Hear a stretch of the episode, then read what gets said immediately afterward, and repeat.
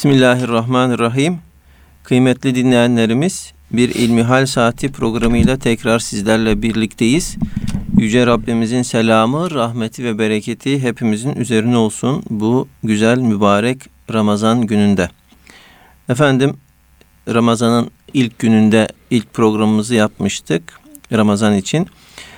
Bugün de sadakayı fıtır nedir, niçin verilir ve illaki Ramazan sonunda mı verilmelidir sorusuyla başlayalım hocam.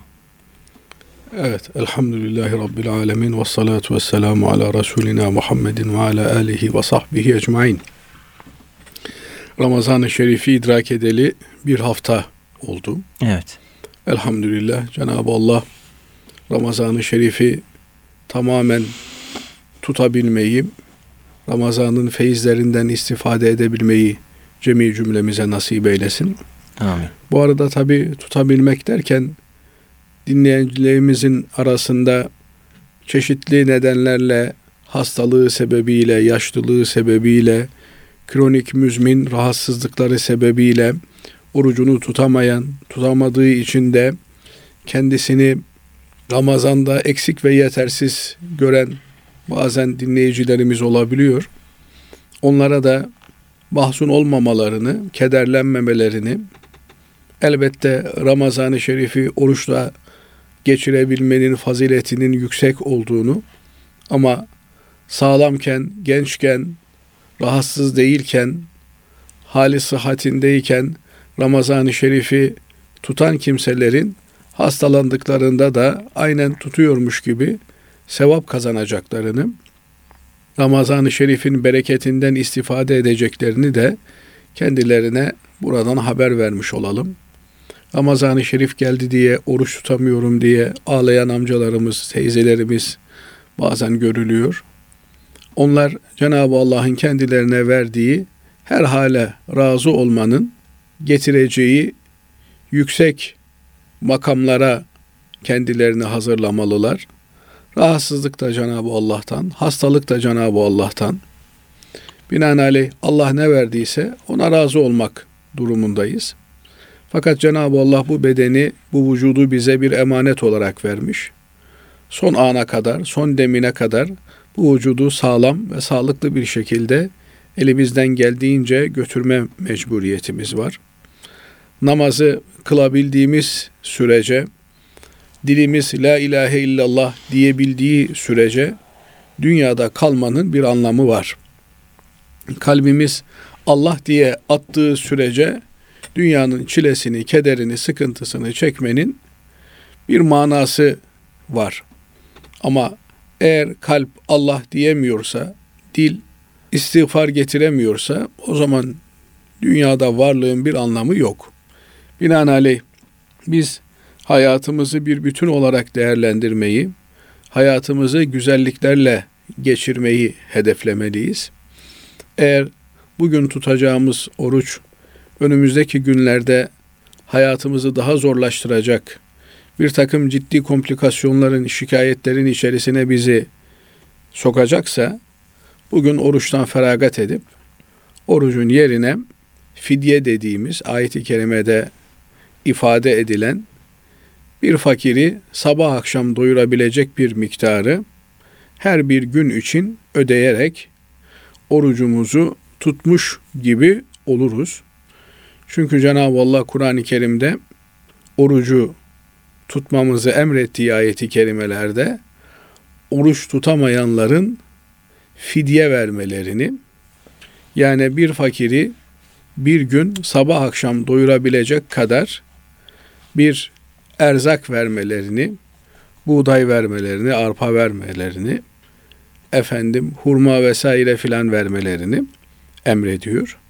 Bunların kendisini vermek mümkün olduğu gibi bedellerini vermek de mümkün, kıymetlerini vermek de mümkün.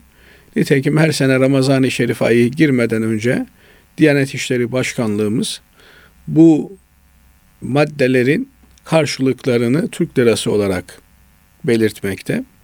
Bu Ramazan-ı Şerif'in başlangıcında 19 lira olarak belirtmişti bir günlük fidye bedelini. 20 lira deyin. Evet. 20 lira bir gün oruç tutamamanın bedeli olarak bir fakire verilecek. O fakir de sabah akşam kendisine bir öğün yaparak bu miktarı yiyebilecek. Binaenaleyh 30 gün çekerse Ramazan-ı Şerif, 30 gün oruç tutamayan kronik rahatsızlığından dolayı, efendim yaşlılığından dolayı, ağır şeker hastası, iyileşme ümidi yok. Böyle kimseler tutamadıkları oruçlar için fidye verecekler. 30 çarpı 20 600 lira vermiş olacak. Bu 600 lirayı vermek suretiyle orucunu tutmuş sayılacak. Efendim maddi imkanları yetersiz. Kendisi zaten 600 liraya muhtaç. Birinden öbüründen gelecek olan zekatla, sadakayla, sadakayı fıtırla hayatını sürdürüyor. Bu kimsecik ne yapacak? O da istiğfar edecek. Cenab-ı Allah'a iltica edecek. Ya Rabbi veren sensin, alan sensin. Yok olsa elbette senin emrettiğin şekilde verirdim. Affet beni ya Rabbi. Bağışla beni ya Rabbi diyecek. Cenab-ı Allah onu bağışlayacak, affedecek, merhametiyle muamele edecek. Binaenaleyh bu emir de imkanı olan kimselere yönelik bir emir. Fakat işte çeşitli mazeretlerden dolayı oruç tutamamış olanlar, işte hanımlar muayyen günleri denk geldiğine, rastladığına binaen oruç tutamamışsa, efendim bir ameliyat münasebetiyle, geçici bir rahatsızlık münasebetiyle çok ağır bir gribal enfeksiyon geçirmiş, efendim mide spazmı geçirmiş. Bunlardan sebep oruç bozmak durumunda kalmışsa bir kimse ama kronik bir rahatsızlığı yok. Normalde oruç tutabiliyor. Ramazanda birkaç gün oruç tutamamış veya işte hastalığı Ramazan'a denk gelmiş. Lohusalığı Ramazan'a denk gelmiş. Hanım kardeşimizin 30 gün oruç tutamamış. Ben de fidye vereyim. Böylelikle orucun yükümlülüğünü düşürmüş olayım diyebilir mi? Diyemez. Çünkü asıl olan orucu tutmak. Eğer bir maniden dolayı, engelden dolayı, arizi bir durumdan dolayı Ramazan-ı Şerif'te tutamamışsak, hasta olmuşuz, yolcu olmuşuz, efendim tutamayacak illetlere, hastalıklara maruz Hocam kalmışız. çok ağır işlerde çalışmak buna girer mi? Şimdi Hz. Peygamber aleyhissalatü vesselam Efendimiz özellikle işverenlere Ramazan-ı Şerif'te işçilerinin yüklerini hafifletmelerini emrediyor. Siz onların yüklerini hafifleterseniz Cenab-ı Allah da size merhamet eder, sizin yükünüzü hafifletir. Sizi cennetine koyar malinde hadisi şerifler bulunuyor. Fakat işin ağırlığı sebebiyle orucu bırakmak veya işin çok hassas dikkat gerektirmesi sebebiyle orucu bırakmak diye bir şey söz konusu değil. Çünkü Ramazan-ı Şerif Müslümanın oruç mevsimi, Müslümanın birinci işi oruç tutmak. Binaenaleyh eğer bir şeyden dolayı bir şeyi bırakmamız gerekiyor ise o zaman oruç tuttuğumuzdan dolayı ağır işleri yapmayı bırakmamız gerekir. Eğer bir iş bir başka işe engel oluyorsa, taviz gerektiriyorsa burada verilecek olan taviz Ramazan-ı Şerif'teki orucumuz olmaz, olmamalı. İş olmalı. Nitekim öyle e, geçen günlerde bir ecnebi bakan bir ifade kullandı. Dedi ki Ramazan-ı Şerif'te oruç tutan Müslümanlar tatil yapsınlar. Bir ay tatilde oruçlarını geçirsinler. Hakikaten eğer bunu tabi bu bayan bakan ironi olsun diye söylüyor. Dolayısıyla bugün ağır şartlarda çalışan kimselerin, dikkat isteyen işler yapan kimselerin oruç tutmalarının bir anlamı olmadığını söylemeye çalışıyor. Fakat bir Müslümanın böyle düşünmesi, bunu söylemesi mümkün değil. Evet, oruç bir meşakkat gerektiriyor, getiriyor. Açlık, susuzluk insanda bir performans kaybına sebep olabiliyor. Hayat şartlarımız, yeme alışkanlıklarımız bizi bir takım uyarıcılara gün boyu mahkum eder hale gelmiş. İşte çay içiyoruz, kahve içiyoruz. Böylelikle kendimizi dinç ve dinamik hissettiğimizi zannediyoruz. Bundan sonra bir oruç mevsimine girdiğimizde işte mide 16 saat aç kalıyor, 17 saat aç kalıyor. Elbette bir performans kaybı, bir e, susama meydana geliyor. Fakat eğer biz hayatımızı dinimizin emrettiği şekilde yıl boyu sürdürecek olsak Ramazan orucu da bize işte bugün tırnak içerisinde söylüyorum etkilediği kadar etkilemez. Niye? Vücut pazartesi ile, perşembe ile Eyyamul Bid dediğimiz 13, 14, 15. günleri hicri takvime göre ayın bu günlerinde tuttuğumuz oruçlarla zaten periyodik olarak oruç tutmaya alışkın bir bünye olacaktır. Düşünün günde bir öğün yemek yiyerek geçinen insanlar var. Sadece bir öğün yeme imkanları var. Bunlar 24 saat oruç tutuyorlar demek. Binaenaleyh orucun ağırlığı bizi güçsüz ve taketsiz kılmıyor. Bizim oruca karşı olan ilgisiz ve alakasızlığımız, sadece Ramazan'da orucu hatırlıyor olmamız bizde bir takım yan etkiler meydana getiriyor. Tekrar soruna dönecek olursak, Ramazan-ı Şerif'te ne kadar ağır olursa olsun bir kimse ağır iş yaptığından dolayı oruç tutmama ruhsatına sahip değildir. Eğer imkanı varsa tatil almak suretiyle Ramazan-ı Şerif'i tatilde geçirecek, doya doya bir Ramazan-ı Şerif yaşayacak.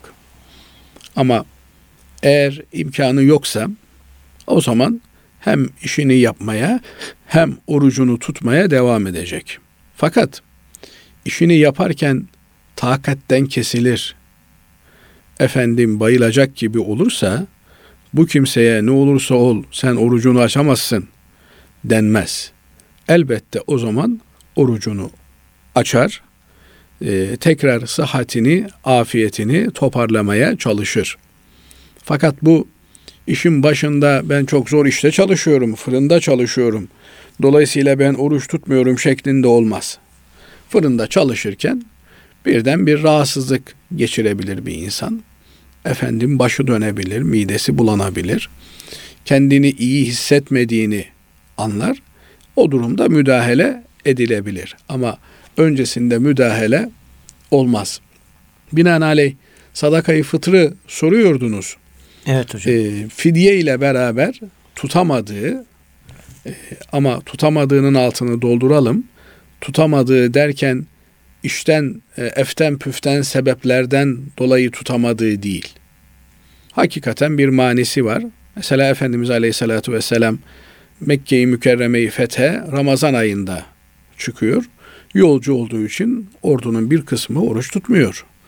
Efendim başka gazvelerde e, nafile oruç tutanlar var. Yolcuyken nafile oruç tutanlar var. Efendimiz Aleyhisselatü Vesselam nafile oruç tutanlara bir şey söylemiyor. Onlar oruçlarını tutuyorlar. Oruç tutmayanlar da oruç tutan kardeşlerine hizmet ediyorlar. Yemeklerini hazırlıyorlar. Efendim çorbalarını pişiriyorlar tabiri caizse. Efendimiz Aleyhisselatü Vesselam buyuruyor ki oruç tutmayanlar diyor oruç tutanların sevabını aldı götürdü diyor. Ama nafile oruçtan bahsediyoruz. Demek ki her şeyi yerli yerinde yapmak gerekiyor.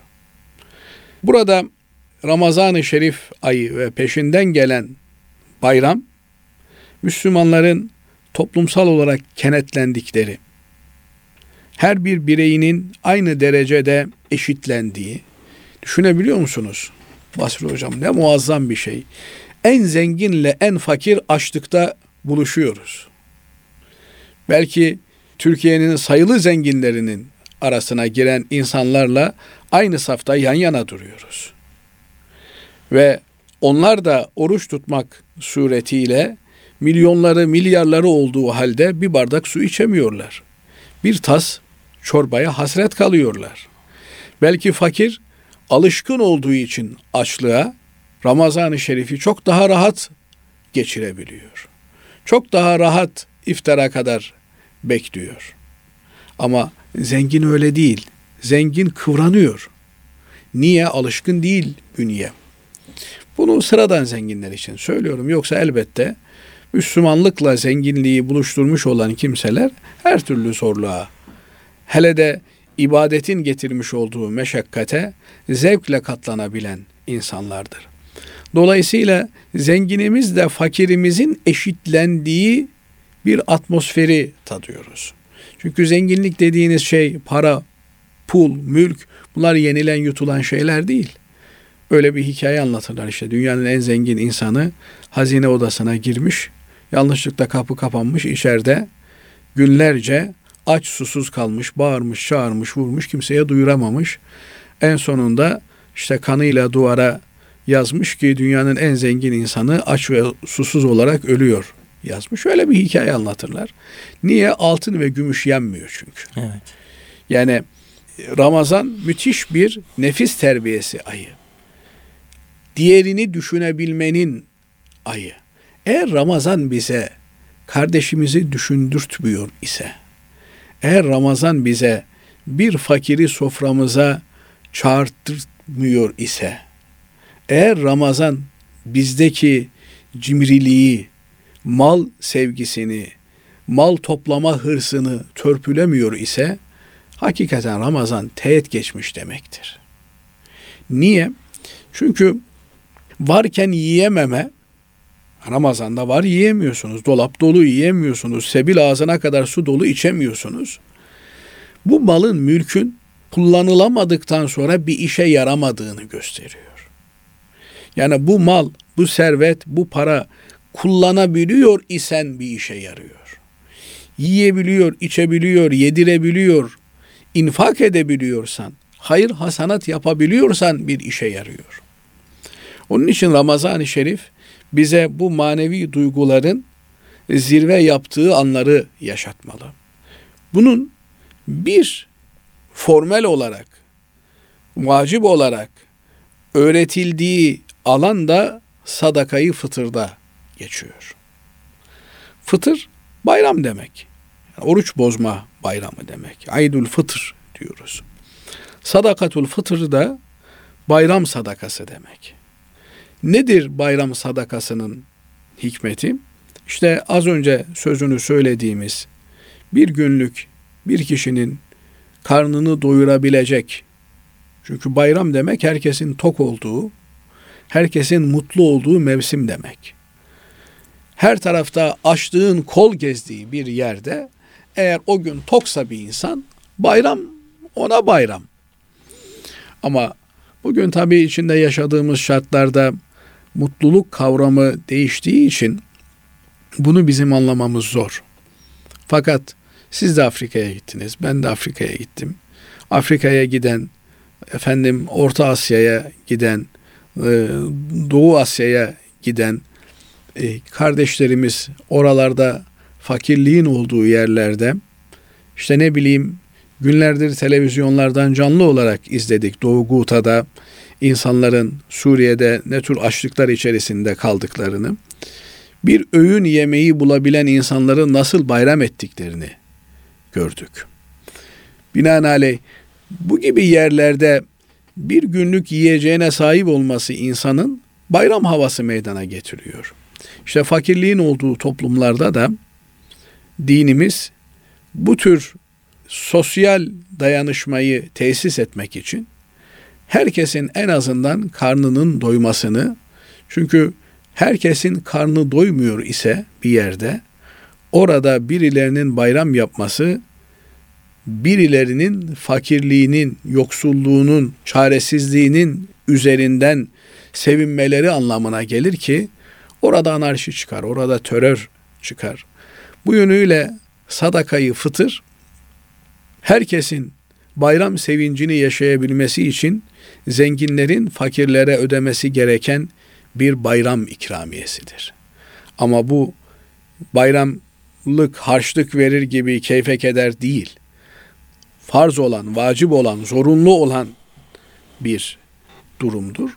Binaenaleyh zenginlerimiz toplumdaki fakirlere bu sadakayı, fıtırı, bayram ikramiyelerini vermek suretiyle onların bayram sevincine ortak olmalarını temin etmekle mükelleftirler. Sadakayı fıtır adı üstünde anlaşılacağı üzere Ramazan-ı Şerif bayramına kavuşmanın yani bayram sabahına kavuşmanın bizim üzerimize doğurduğu bir yükümlülüktür. Binaenaleyh Ramazan bayramına sabahına girildiğinde bu sadakayı fıtrı vermek vacip hale gelir. Peki öncesinden verilemez mi? Ramazan-ı Şerif girdikten sonra verilebilir. Çünkü her bir iftar bir bayram sabahı gibidir. Ona 6 saat 17 saat aç kalmışsınız iftar yapıyorsunuz bayram sabahı gibidir. Nihayetinde bayrama kavuşacağınızda Allah sağlık, sıhhat, afiyet versin görülüyor. Bu durumda mahalledeki kimselere o sabah vermeniz mümkün de eğer uzakta bir yere gidecekse o zaman bunu vakitlice önceden vermek gerekiyor ki yerine ulaşabilsin. Bu arada yeri gelmişken şunu da söylemek lazım. Bir Müslüman kendi yaşadığı, çalışıp kazandığı, oturduğu mahaldeki, bölgedeki, mıntıkadaki fakiri, fukarayı ivedilikle gözetmekle mükelleftir. Hemen burnunun dibindeki kapı komşusunun ihtiyacını görmeyen bir kimsenin Afrika'nın bilmem hangi ülkesindeki insanların ihtiyaçları için seferber olmasının bir alemi, bir manası yoktur. Evet. Öncelikli olarak kendi mıntıkamızda, kendi çevremizde, kendi etrafımızda mahallemizin sakinlerinden ihtiyacı olan, hasta olan, çaresiz olan kimselerin ihtiyaçlarını karşılamak gerekiyor.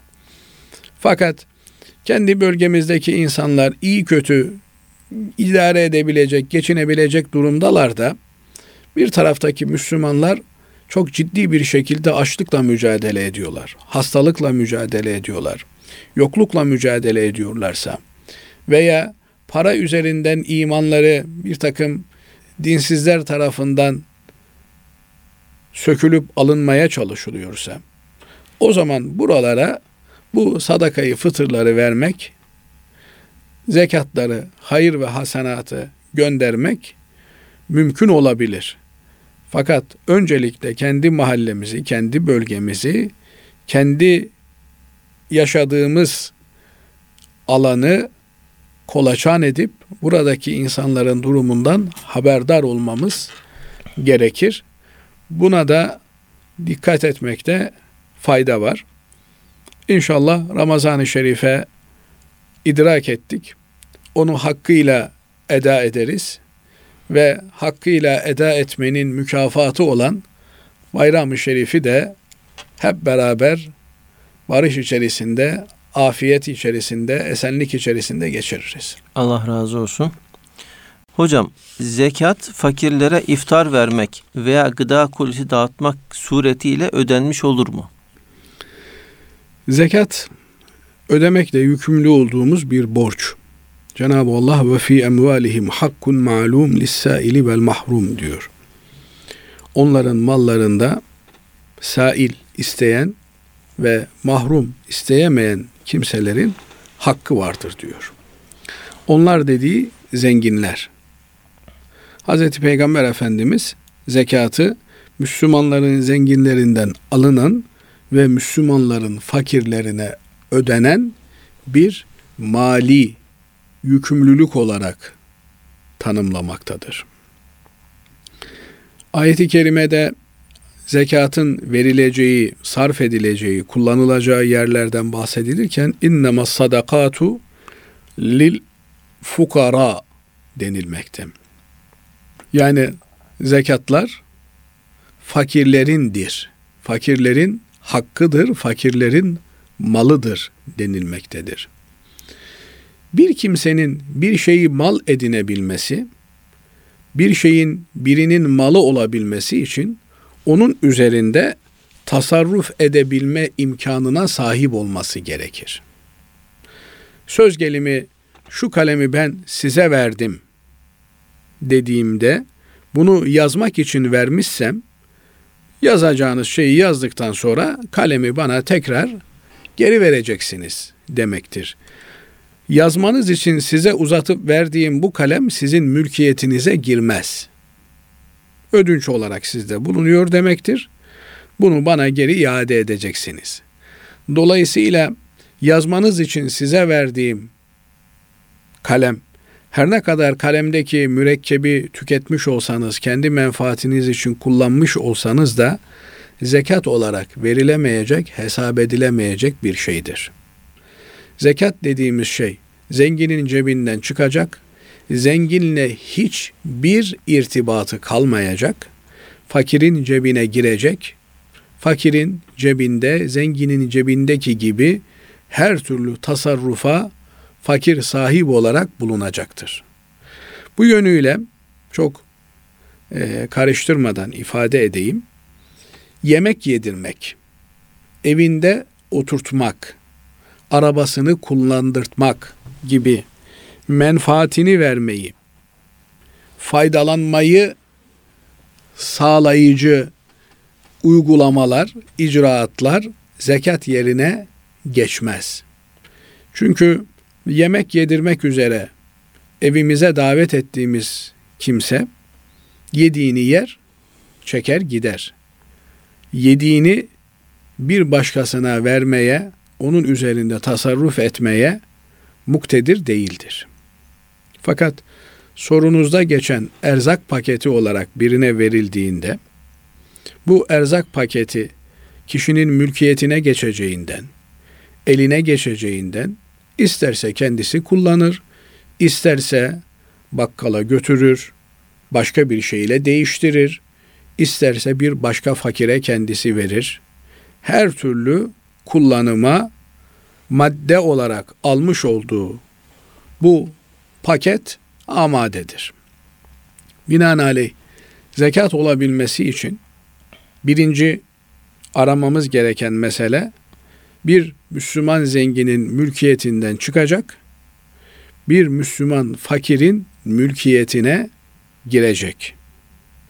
Burada birinci şıkta olan Müslüman zenginin mülkiyetinden çıkacak, orada hiçbir menfaati kurulmaksızın, elbette zekat vermek kişiye en büyük menfaattir. Onu cennete sokacak, onu maddi manevi kendisini ve malını temizleyecek en büyük araçlardan, vasıtalardan bir tanesidir. Ama efendim ben sana zekatımı veriyorum. Şurada gel evimin temizliğini de yap. Efendim sana zekatımı veriyorum.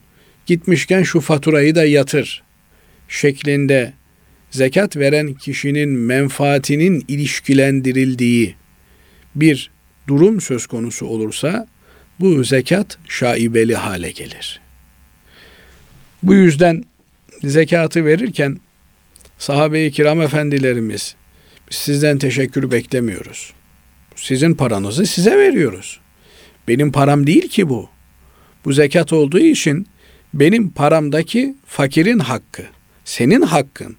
Dolayısıyla herhangi birimiz borcunu öderken bak sana borcumu ödüyorum. Ha, kıymetimi bil diye bir de üzerine minnet edebiliyor muyuz? Gerçi bugün maalesef ahlaken çöken bir toplum haline geldiğimiz için kimse kimseye borcunu ödemediğinden dolayı borcunu ödeyen kimseye bak kıymetimi bil borcumu ödüyorum diyor diyebiliyor. Ama böyle bir şey çok abes bir şey. Dolayısıyla borcumuzu öderken nasıl karşı tarafa teşekkür ederim bugüne kadar bana mühlet verdiniz, süre verdiniz, imkan verdiniz de bugün Allah lütfetti, size olan borcumu ödeyebiliyorum diye teşekkür içerisinde, karşı tarafa minnet duyguları içerisinde borcumuzu ödüyor isek, fakire de aynı şekilde zekatımızı öderken minnet duyguları içerisinde ödememiz lazım. Şu kadar var ki normal borcumuzun alacaklısı bellidir ama zekat olan borcumuzun alacaklısı bütün fakirler, yoksullar, kimsesizler, çaresizler olduğu için muayyen bir alacaklısı yoktur. Ödediğimizde onun alacaklısı tespit edilmiş olur. Bu yönüyle bir kişinin kendi evladına, babasına, annesine, hanımına zekat vermesi caiz değil. Niye caiz değil? Çünkü bunlara zekat verdiğinde bir yönüyle o zekat üzerindeki menfaat bağı o vermiş olduğu paradaki, maldaki menfaat bağı devam etmektedir. Çünkü zaten annesine bakmakla yükümlüydü, babasına bakmakla yükümlüydü. Zekatını verdiği zaman bir cebinden çıkartmış, öbür cebine koymuş gibi olur. Bu yönüyle zekat verenlerin dikkat etmeleri. Mesela kendi işçime zekat verebilir miyim? Diye soruyor bazen işverenler. Efendim iş ayrı bir şey, zekat ayrı bir şey. Elbette bir insan muhtaçsa bir kimse, yani 5 bin lira da verseniz bir adama, işçinize 5 bin lira veriyorsunuz. E 5 bin lira bugün Türkiye şartlarında iyi bir para. Ama 5 bin lira verdiğiniz halde bu işçiniz zekata muhtaç bir durumda olabilir. İşte 12 tane çocuğu var. Geçinemiyor. Çocukları e, yetişmişler. ihtiyaçları var. Hastası var. Şuyu var, buyu var. Dolayısıyla zekat alabilecek durumda olabilir. Evet, asıl olan insan çalıştırdığı yerdeki işçilerinin, çalışanlarının e, gelir seviyelerini zekat almayacak derecede yükseltmeye gayret etmesidir. Ama bununla beraber çalıştırdığınız kimseler içerisinde zekat almaya muhtaç kimseler olabilir. İşveren olarak bu zekatı direkt olarak verdiğinizde zaman içerisinde efendim ben 2000 lira artı Ramazan'da da şöyle bir yardım alıyorum diye işçi aldığı ücrete ilave olarak bunu algılamaya başlayabilir. Bundan dolayı benim gönlümden geçen işverenler elbette öncelikli olarak kendi çalıştırdıkları kimselerden ihtiyacı olanları gözetmeliler. Hastası olanı, öğrencisi olanı, muhtaç olanı kayırmalılar. Fakat bunu yaparken direkt kendileri olarak değil de birinin aracılığıyla yapmaları daha uygun olur. Dolayısıyla aradan kendileri çıktığı için birinin diğerine minnet etme, minnet altında kalma gibi bir durumu da söz konusu olmaz. Bu yönüyle gerçekten bugün birçok vakfımız, derneğimiz fakirlerin ihtiyaçlarını karşılamak üzere kurulmuş, bununla ilgili çalışmalar yürüten gayretli müesseselerimiz zenginlerin zekatlarını alıyorlar ve bu zekatları, sadakayı, fıtırları muhtaç olan fakirlere dağıtıyorlar. Bu yönüyle ne zenginlerin zekatımı ben size veriyorum diye bir minnet etmesi ne de fakirlerin işte bir minnet altında kalması söz konusu olmuyor. Bu müesseseleri daha aktif hale getirmek lazım, daha canlı hale getirmek lazım. Tekrar söylemek gerekir diye düşünüyorum. Hz. Peygamber aleyhissalatü vesselam Efendimizin ifadesinden de anlaşılacağı üzere zekat Müslüman zenginle Müslüman fakirin arasındaki bir alışveriştir. Dolayısıyla zekatı vereceğimiz kimsenin Müslüman olması artı fakir olması gerekir. Müslüman olmayan kimseye zekat veremeyiz. Efendim ihtiyacı var, ihtiyacı varsa ihtiyacını görmekle mükellefiz. Sadece insan olanın değil, insan olmasa da bir hayvanın dahi ihtiyacı olsa o ihtiyacı görmekle mükellefiz. Diyelim ki açlıktan kırılan bir köpek var. O köpeğe su vermek, yemek vermek bir Müslüman olarak, bir insan olarak boynumuzun borcu. Ama bunu zekatımızdan yapamayız. Bunu sahip olduğumuz başka imkanlarla yapmak durumundayız. Aynı şekilde bir gayrimüslim, Müslüman olmayan bir kimse ihtiyaç halinde bulunabilir. Hasta olabilir, sıkıntısı olabilir, borçlu olabilir. Ona da yardım etmekle mükellefiz. Ama bu yardımı zekat kaleminden değil, başka hayır kaleminden yapmak durumundayız.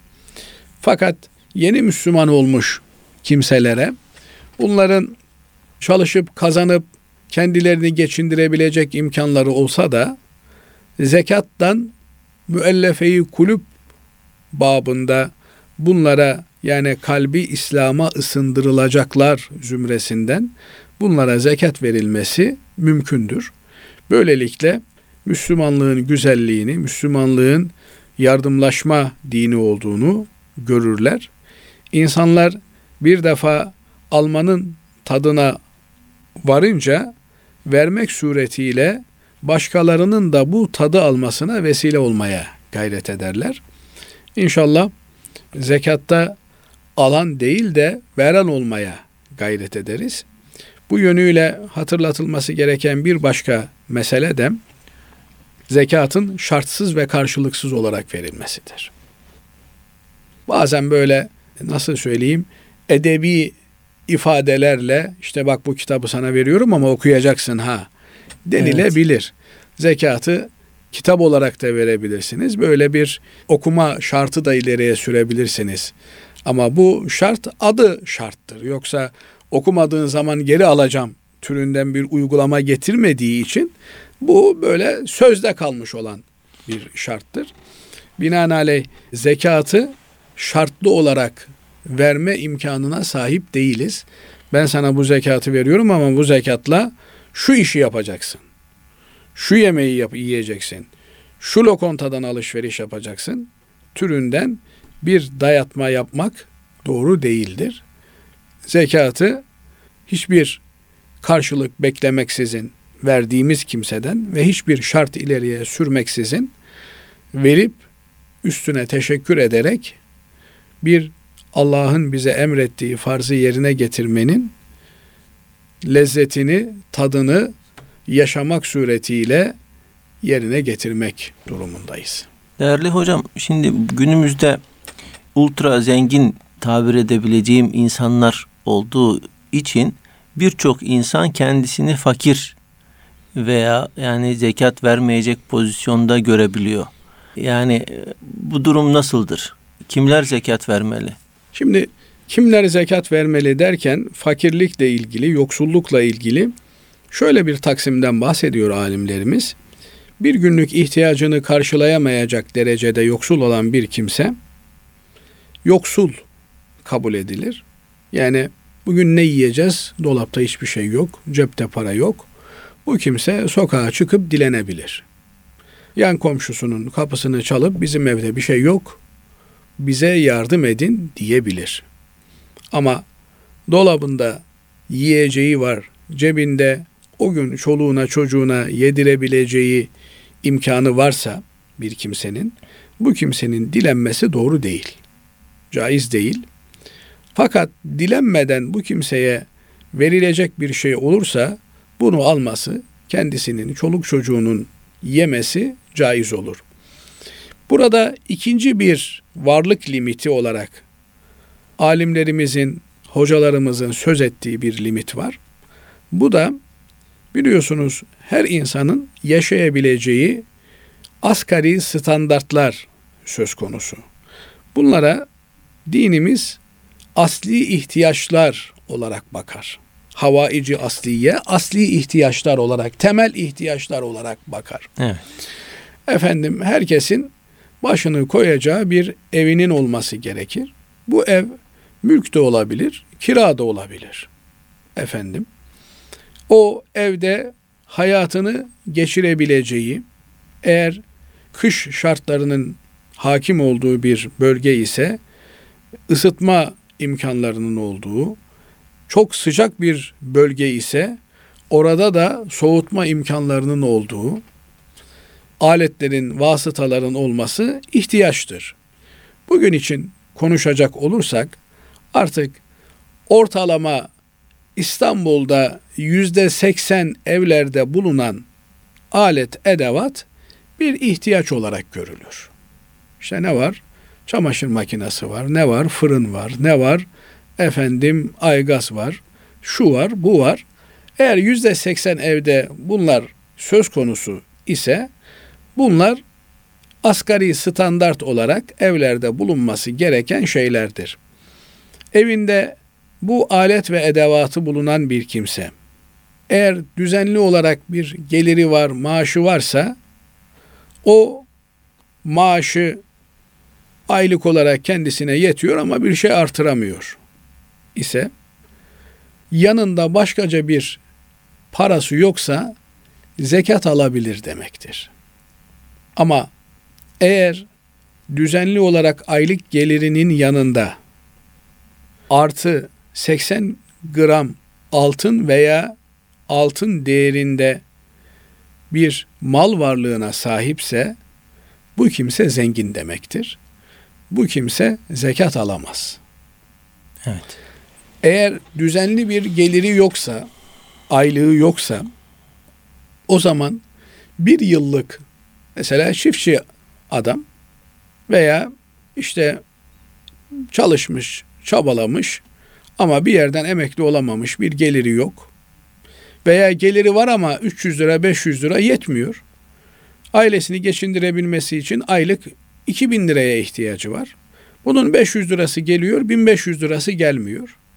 O zaman bir yıllık geçinebilecek kadarını işte 1500'den hesap edecek olursanız 18 bin lira artı nisap miktarı dediğimiz 80 gram altın veya dengine sahipse bir kimse bu kimsenin işte bugünkü e, fiyatlarla ortalama kenarda 16 bin lirası varsa her ne sebeple olursa olsun.